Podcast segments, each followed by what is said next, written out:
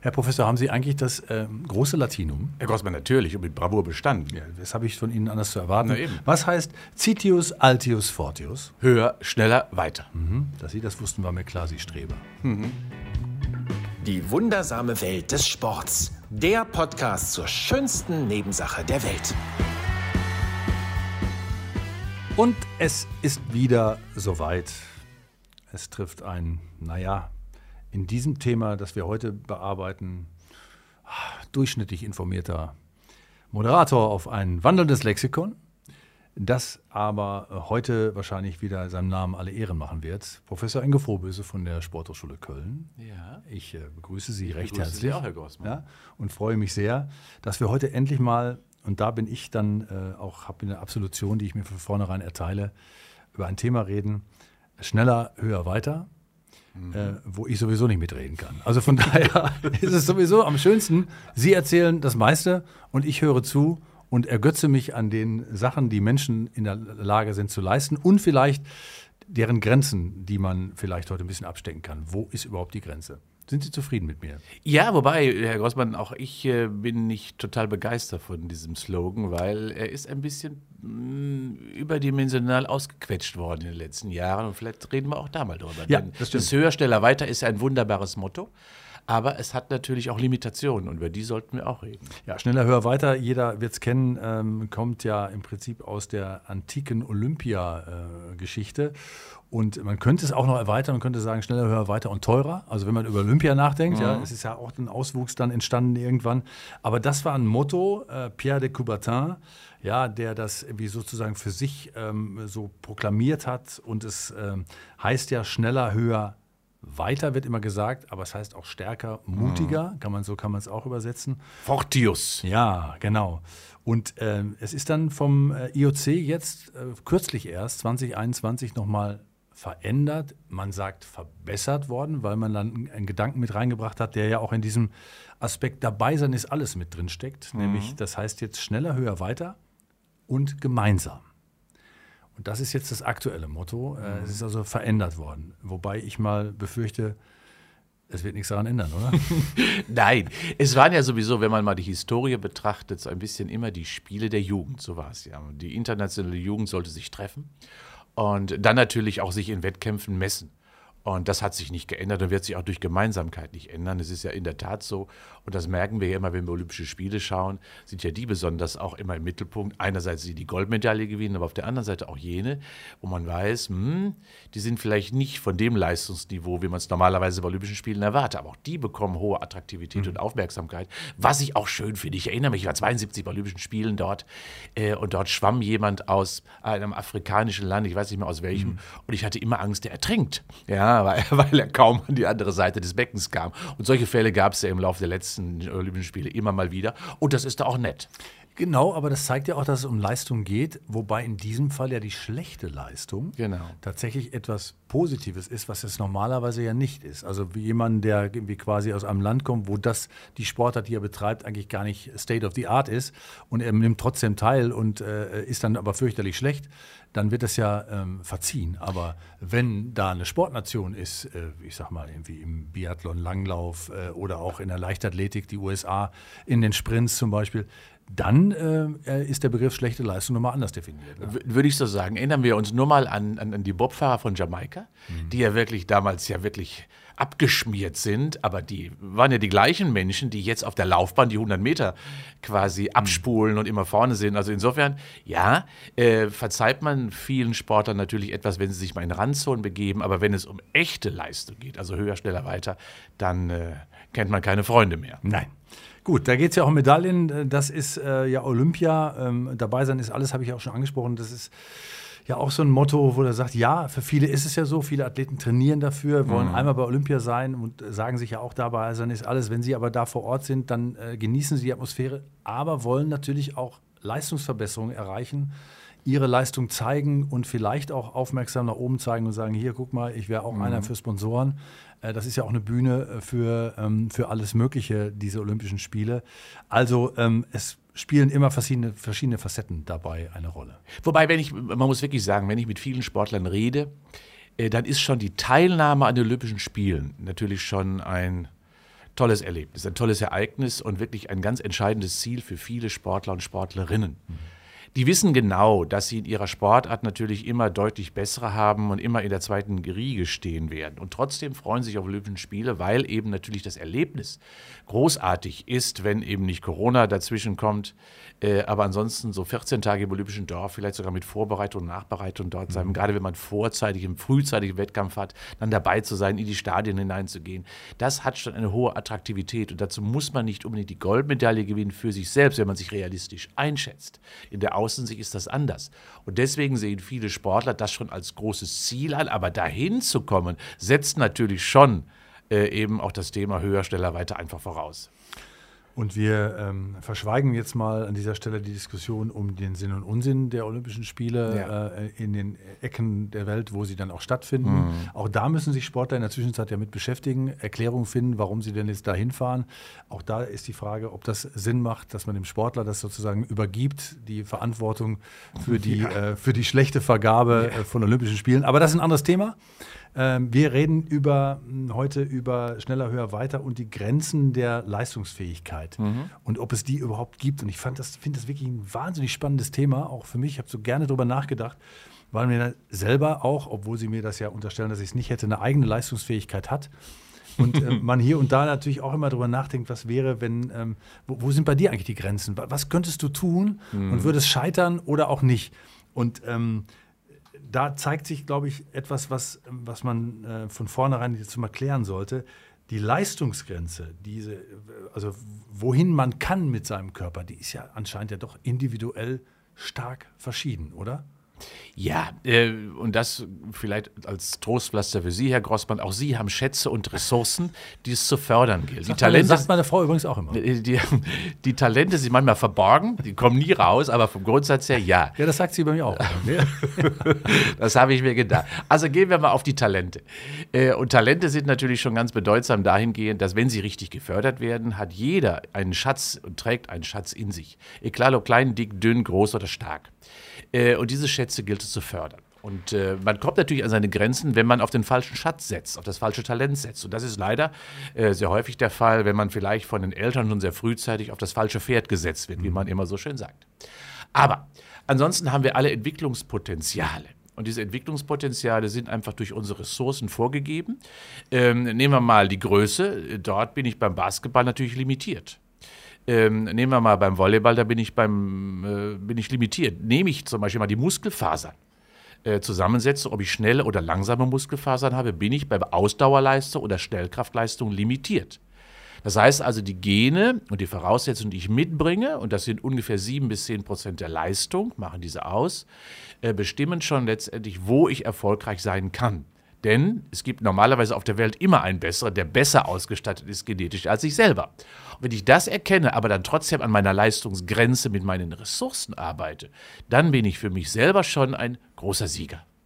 Finde ich schon mal spannend. Äh, dann bedeutet das, wenn da äh, acht Athleten an der Linie stehen beim 100-Meter-Lauf und auf den Start warten, haben die alle so unterschiedliche Voraussetzungen eigentlich, dass ja. sie schon nicht vergleichbar sind. Das einzig Messbare am Ende ist ja die Zeit, genau. mit der sie diese 100 Meter am Ende laufen. Ja. Und man könnte dann theoretisch sagen, der eine oder andere hat in bestimmten Bereichen seine Leistungsfähigkeit noch nicht ähm, sozusagen ausgereizt bis zu 100 Prozent. Oder man könnte sagen, der hat die 100 Prozent, der wird jetzt nie mehr in die, in die Range des anderen kommen. Genau, also erstmal, ja, wir sind alle divers, wie wir ja wissen. Und auch die dort auf die acht, die da vorne stehen, zum Beispiel im Finale, sind unterschiedlich. Die haben unterschiedliche lange Füße, große Füße beispielsweise. Die haben unterschiedliche Muskelkraft. Die haben eine unterschiedlich zusammengesetzte Muskulatur. Zum Beispiel so einen Typen wie Usain Bolt hätte es biomechanisch vor 15 Jahren gar nicht geben können, weil wir immer gedacht haben, mit den langen Gräten kann man gar nicht so schnell laufen und mit den großen Füßen. Und er hat uns widerlegt, weil er Verschiedenheit, verschiedene Dinge mitgebracht hat, die das Ganze zusammengeführt haben. Wir haben früher immer gedacht, dicke, kleine, gedrungene Spitzensportler im Sprint sind eben wirklich sehr muskulöse, kräftige Männer. Äh, und das hat sich verändert dadurch. Und das zeigt, ja, ähm, man kann letztendlich aus allen Dingen etwas herausholen. Und manchmal sind es bestimmte Talente, die so herausragend sind wie bei Usain Bolt, die dann eben so stark leuchten, wie er es getan hat. Gutes Beispiel, können wir aber bleiben. Äh, ein Ausnahmeathlet, muss man sagen. Mhm. Äh, viel kritisiert auch für die Tatsache, dass er aus Jamaika kommt, wo man ja nicht genau weiß, äh, bei vielen Athleten, was da so auch da anders äh, vielleicht noch dahinter mhm. stecken könnte. Aber äh, ich sage es nochmal, maximale Endgeschwindigkeit bei einem 100-Meter-Lauf bei ihm 44,72 Kilometer pro Stunde. Also der Mann hat eine wahnsinnige Power gehabt. Und ähm, viele sagen ja auch, seine Maxima, sein Geheimnis des Erfolgs sei gewesen, die maximale Endgeschwindigkeit erst später zu erreichen als andere wo die dann aber wieder abbauen, fängt er erst an zu laufen. Und das hat ja oft den, den, den, den, den Hang dieses äh, etwas Arroganten gehabt, wenn er auf einmal mhm. äh, in, auf den letzten 20 Metern nochmal wegzieht und dann so winkend ins, ins ja. Ziel gelaufen ist und die anderen hecheln hinterher. Ja, der bessere Weltrekord ist sowieso der 200, 200 Meter Weltrekord, finde ich, weil er da seine Leistung viel besser hat ausspielen können. Äh, aufgrund seiner Anthropometrie, also seiner körperlichen Merkmale, war er natürlich immer vorne, aber auf den ersten 60 Metern nicht der schnellste. Mhm. Das waren eben dann die kleinen, gedrungenen, muskulösen muskulösen, kräftigeren äh, Sprinter dort, die waren dort besser in den ersten 60 Metern bezogen auf die Beschleunigung. Und diese lassen danach in der Endbeschleunigung der letzten 40 Meter und bei ihm lief es genau umgekehrt. Vorne lief er mit, und dann holt er hinten einfach auf, nicht nur, weil er stärker war, sondern auch, wie Sie richtigerweise sagen, Herr Gossmann, weil die anderen nachgelassen haben. Und daraus kam diese Arroganz einfach. Ja, also, äh, aber ein Aspekt, der tatsächlich bei Usain Bolt äh, interessant ist, ist, dass er äh, etwas durchbrochen hat, was normalerweise äh, Usus war, ähm, dass nämlich Weltrekorde, die Sprintweltrekorde lange gehalten haben. Äh, mhm. zumindest bei den Frauen kommen wir vielleicht gleich noch drauf. Er hat 100 Meter, 200 Meter 2009, da sind die immer noch. Also klar, die sind noch nicht gebrochen, diese, diese Rekorde. Über die 400 Meter, ein Südafrikaner, 2016 aufgestellt, der, der Rekord. Auch der ist relativ spät aufgestellt worden. 2012 gibt es den über 800 Meter. Das heißt, da ist tatsächlich in den letzten Jahren was passiert. Da ist äh, Usain Bolt gekommen, hat die 100, 200 Meter äh, revolutioniert mit der Zeit und auch diese anderen Strecken äh, sind schneller geworden. Woran liegt das denn, ob da noch Potenzial ist oder nicht? Muss, man, muss da einer kommen, der wirklich in diesem Jahr, wo er das läuft oder in dieser Zeit so wahnsinnige andere Voraussetzungen hat, mhm. dass er quasi Weltrekord laufen muss oder woran liegt es? Also es ist so, dass äh, wir von der Evolution ja noch lange nicht an unseren motorischen Entwicklungsgrenzen sind, sondern die Evolution verändert uns ja ständig. Das heißt, wir passen uns an die Umwelt an. Und das tun wir jetzt auch. Das heißt, die Evolution prägt uns jetzt. Und wenn ich mir zum Beispiel, da komme ich immer dran, an bestimmte Musterungsdaten, zum Beispiel der Bundeswehr mir anschaue. Ach, da kommen Sie dran? Da komme ich Auch dran. An meine noch? Nee. Das, sollten, das wollen Sie nicht wissen, Herr Grossmann. nee, das stimmt. Oder waren, waren, Sie untauglich oder waren Sie tauglich? Äh, ich wollte untauglich werden, habe äh, versucht, mein Gehör so schlecht zu machen, dass man. Äh, das ist doch immer noch so schlecht. Aber das war immer noch Bombe anscheinend. Also das machen anscheinend alle. Okay, ja. Okay. Ja, also äh, wenn man sich das mal anschaut, wie haben sich so die Körperproportionen verändert, dann verändern die sich. Im Durchschnitt massivst. Das heißt, wir werden größer, wir werden manchmal auch kräftiger natürlich und dadurch gibt es Anpassungen im Organismus, die für, vielleicht für bestimmte sportliche Aktivitäten bessere Voraussetzungen geben als vielleicht vor 30, 40 Jahren. Und das bedeutet also, dass die Dynamik der Evolution der Biologie eben gut ist, weil sie eben nicht zum biologischen Stillstand führt. Und daraus ergeben sich eben dann die Möglichkeit, neue körperliche Leistungsmerkmale zu entwickeln, die dann in bessere Leistung münden. So, im Idealfall. Im Idealfall. Und jetzt höre ich schon die Menschen draußen, die uns zuhören, natürlich sehr wohlwollend, wie immer, äh, schon sagen, ja, das klingt ja jetzt Evolution und so, das wäre, als, wenn alles so ganz natürlich ablaufen würde. So, es gibt natürlich auch Einflussgrößen ah, ähm, ja. auf das ganze Spiel. Und jetzt, jetzt, da sind wir jetzt mal bei den äh, Frauen. Mhm. Und bei, da bei den äh, Sprints, äh, und da ist ein ganz anderes Bild als bei den Männern, interessanterweise 100, 200, 400 und 800 Meter, wenn man den jetzt zum erweiterten äh, Kreis des Sprints ja, zählt, dann ähm, sind die Rekorde dort alle aus den 80er Jahren ja. und stehen noch darum. Jetzt muss man ja sagen, das kann ja nicht alleine dadurch gekommen sein, dass man sich nicht weiterentwickeln kann. Das müsste ja. ja. auch wie bei Usain Bolt irgendwann mal einer dazwischen gewesen sein, der richtig gut gewesen ist. Ich sage mal den Namen, Florence Griffith Joyner, 100 und 200 Meter. 88, Marita Koch genau. über die 400 Meter, mhm. 85 und noch äh, jünger ist dann die Jamila Kratochvilova. Genau, Kratochvilova. Ja, genau, 800 Meter, ja. 1983. Ja. Das ist jetzt, ey, sage und schreibe, 40 Jahre her. Ja, Tschechien Und äh, daran sieht man schon, dass bestimmte Weltrekorde bei den Frauen offensichtlich ja mit weiteren Mitteln, die haben Sie ja gerade schon mal angedeutet. Das äh, wollte ich jetzt eigentlich. Genau, mit weiteren Mitteln erreicht worden sind. Und das weiß man ja, dass es einige Doping-Weltrekorde gibt. Und einige fordern ja sicher zu Recht, dass zum Beispiel die Rekorde von Griffiths Joyner äh, mhm. aberkannt werden. Weil, aber wir erkennen schon, es, die nähern sich an die Mädels mittlerweile, 1067 schon mhm. in diesem Jahr wieder, mal, einfach mal so aus der kalten Hose. Ähm, äh, Fraser aus Jamaika. Äh, man kommt näher. Heißt aber auf der anderen Seite ja. Es gab eine Zeit, wo Weltrekorde entwickelt wurden oder dargeboten wurden, die letztendlich nicht alleine mit körperlichen Ressourcen zustande gekommen sind, sondern eben mit Mittelchen. Und wir wissen deswegen auch nochmal zu Ihrer Frage, warum bei Frauen anders als bei Männern. Mhm dass Frauen in der Zeit, wo äh, in den 80er Jahren, wo bestimmte Dopingmittel eben zur Verfügung standen, deutlich besser auf diese reagierten zum Beispiel anabole Stimulantien, was bedeutet Muskelwachstum sehr stark, sind, weil Männer sowieso 10 bis 15 Prozent mehr Muskelmasse haben, dort deutlich effizienter und effektiver. Und ich erinnere mich an Jamila Kratoch-Vilova, weil meine Frau Bianca schon mal gegen die gelaufen ist. Ah, okay. Ja, äh, und die ist ein, meine Frau ist ja 1,59 groß oder 1,60 groß und wiegt 50 Kilo. Ja, die, ist, die sah aus, als wenn die die wegpustet, weil Jamila war ein, eine, eine Boxerin im weitesten Sinne.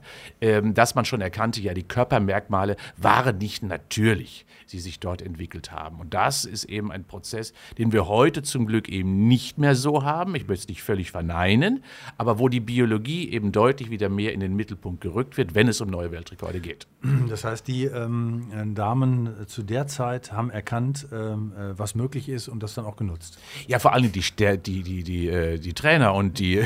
die staatlichen Oberhäupter dort, die haben es ja genutzt und missbraucht dort. Und das muss man ja wirklich sagen. Schauen Sie mal die ganze DDR-Diskussion Diskussion mit der Doping, wo wirklich die Frauen dort äh, unwissend in eine Dopingkarriere hineingebracht worden sind, mit Folgen, die wir mhm. heute, oder die die heute auch wirklich noch zu tragen haben. Das ist schon dramatisch, äh, nur um Weltrekorde oder wie Florence Griffith Joyner, denen man, ihr sagt man ja, nach Wachstumshormone genommen zu haben, die mehrere Schlaganfälle vorher mhm. gehabt hat und dann anhand dieser äh, Wachstumshormone offensichtlich auch einen tödlichen Insult, also eine, äh, auch einen Schlaganfall dann erfahren hat.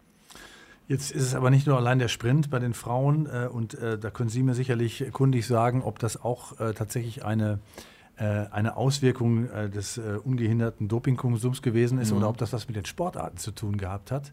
Weil wir reden ja immer noch über die Frage, wo sind die Grenzen der Leistungsfähigkeit?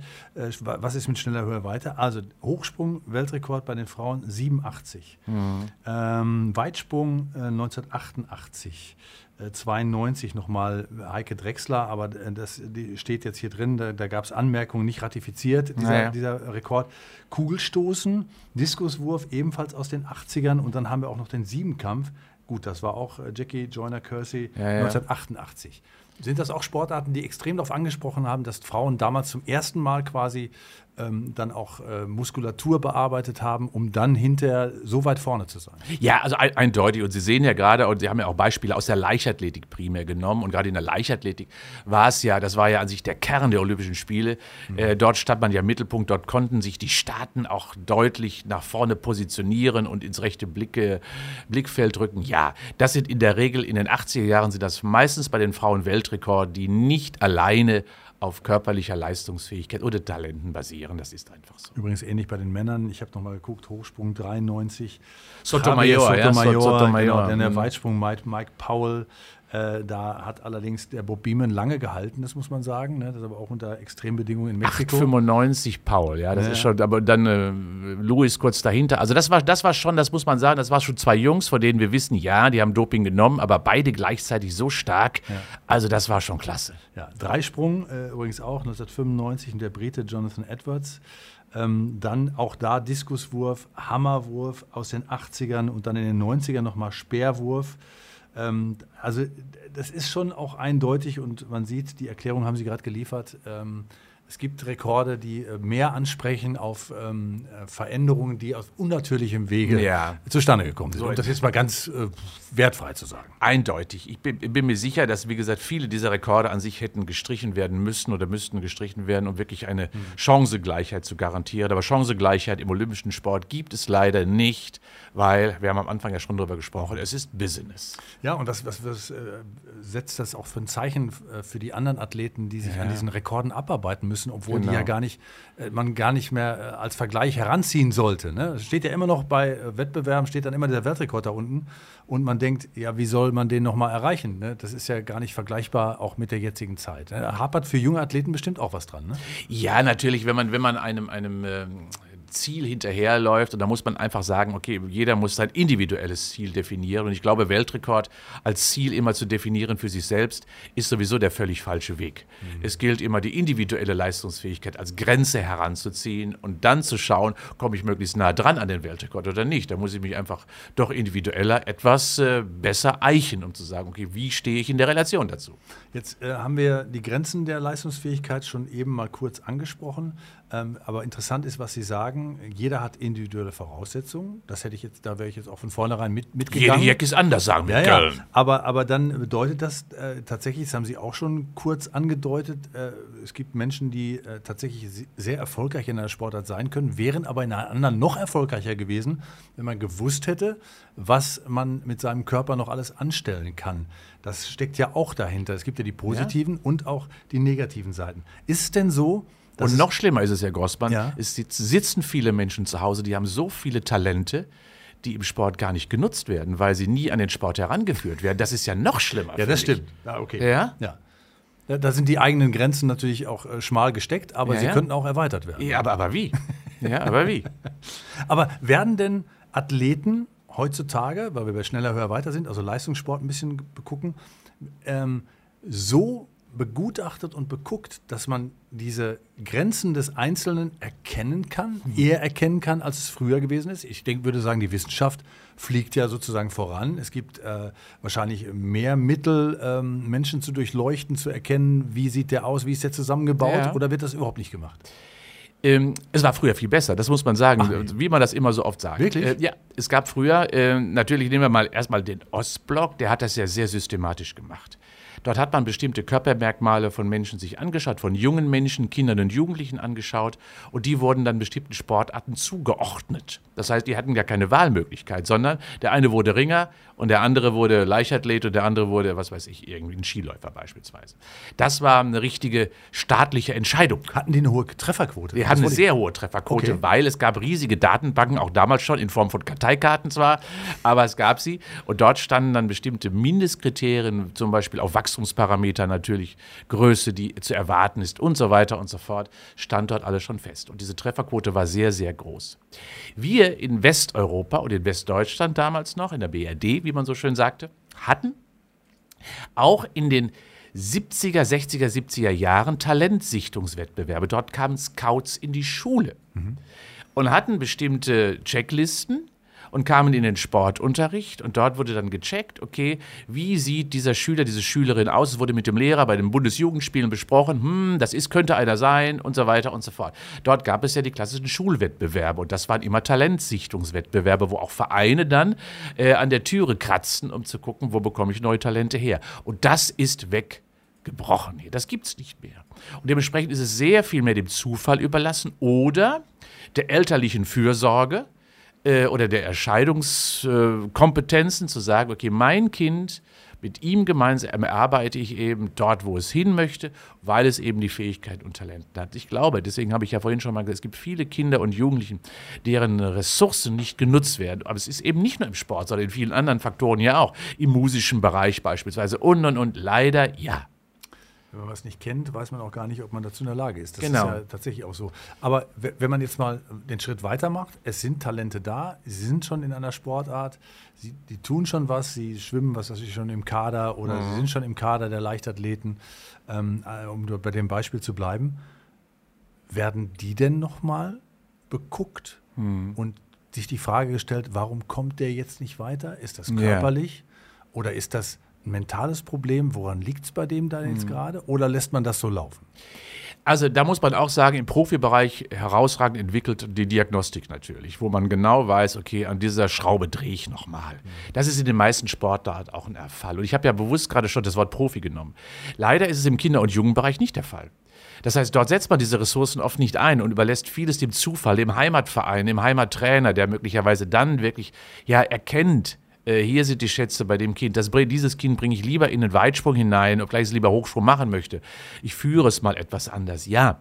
Ähm, und das überlässt man eben nicht der Wissenschaft, die bezieht man da meistens nicht ein, obgleich die Kompetenzen in der Trainerausbildung natürlich vermittelt werden, gar keine Frage. Aber das ist doch eher zufällig. Und der Profibereich, da sind die Diagnostiken aufgrund der verbesserten wissenschaftlichen Analysemethodiken einfach natürlich deutlich besser geworden, differenzierter geworden, punktgenauer und zielgenauer auch geworden. Und das führt stellenweise natürlich jetzt auch zu diesen kleinen Nuancen in der Leistungsverbesserung in den letzten Jahren, weil da die Wissenschaft besser geworden Aber ist. Sie sagen es jetzt gerade, die kleinen Nuancen der Leistungsverbesserung. Müssen wir uns darauf einstellen, dass in den kommenden Jahren aufgrund der immer besseren Doping-Analytik ähm, vielleicht es dazu führt, dass man nicht mehr diese Sprünge sehen kann, müssen wir uns als Zuschauer dann gewöhnen, dass diese schneller, höher, weiter, was wir, wo wir ja auch gerne zugucken, muss man ja auch sagen, mhm. vielleicht gar nicht mehr existiert, sondern, sondern muss sich zufrieden geben damit, dass äh, jemand vielleicht bei den Olympischen Spielen diesen Weltrekord nicht mehr knacken kann, aber den Europarekord verbessert vielleicht? Ja, ich, für mich liegt die Welt äh, des, der Freude am Sport sowieso nicht im Rekord, sondern für mich liegt die Freude am Sport im, im, gemeinsamen Tun, Handeln, Wettkampf betreiben, Erreichen der Ziele. Das ist doch das eigentlich Entscheidende, das Erreichen der individuellen Ziele, die Freude dabei oder die Niederlage zu erleben, Frust und Trauer und Jubel. Das ist doch die eigentliche Emotion, die im Sport drinsteckt. Und da ist für mich der Rekord immer nur Beiwerk.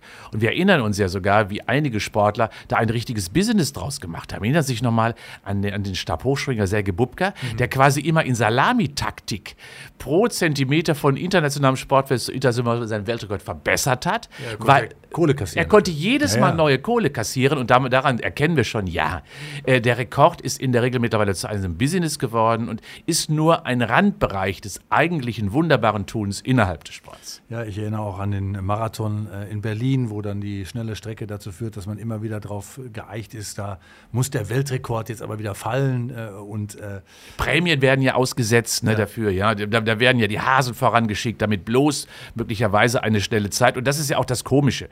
Schauen Sie doch mal, wenn Sie die internationalen Sportfeste äh, sehen, ich schaue mir die gar nicht mehr gerne an, gerade im Mittel- und Langstreckenbereich. Früher war das Kampf Mann gegen Mann. Und heutzutage sind drei Hasen vorweg mhm. und ein, ein Spitzenläufer läuft und hechelt hinter denen her und alle anderen hängen am Fliegenfänger, weil sie nicht mehr nachkommen. Und alle gucken nur auf diesen einen Läufer, ob er dann, nachdem drei Hasen verbraucht worden sind, den Rekord läuft. Das ist doch nicht das, was wirklich den eigentlichen Sinn des Sports macht. Lieber fünf Sekunden langsamer beim 1500 Meter Lauf, aber mit Kampf, Mann und Frau gegen Frau, das ist doch das Richtige, was Sport ausmacht. Ah, da, da, da zeigt sich aber doch, dass Sie auch so ein Wettbewerbstyp gewesen sind. Ne? Also, aber, aber unter anderen Bedingungen. Ne?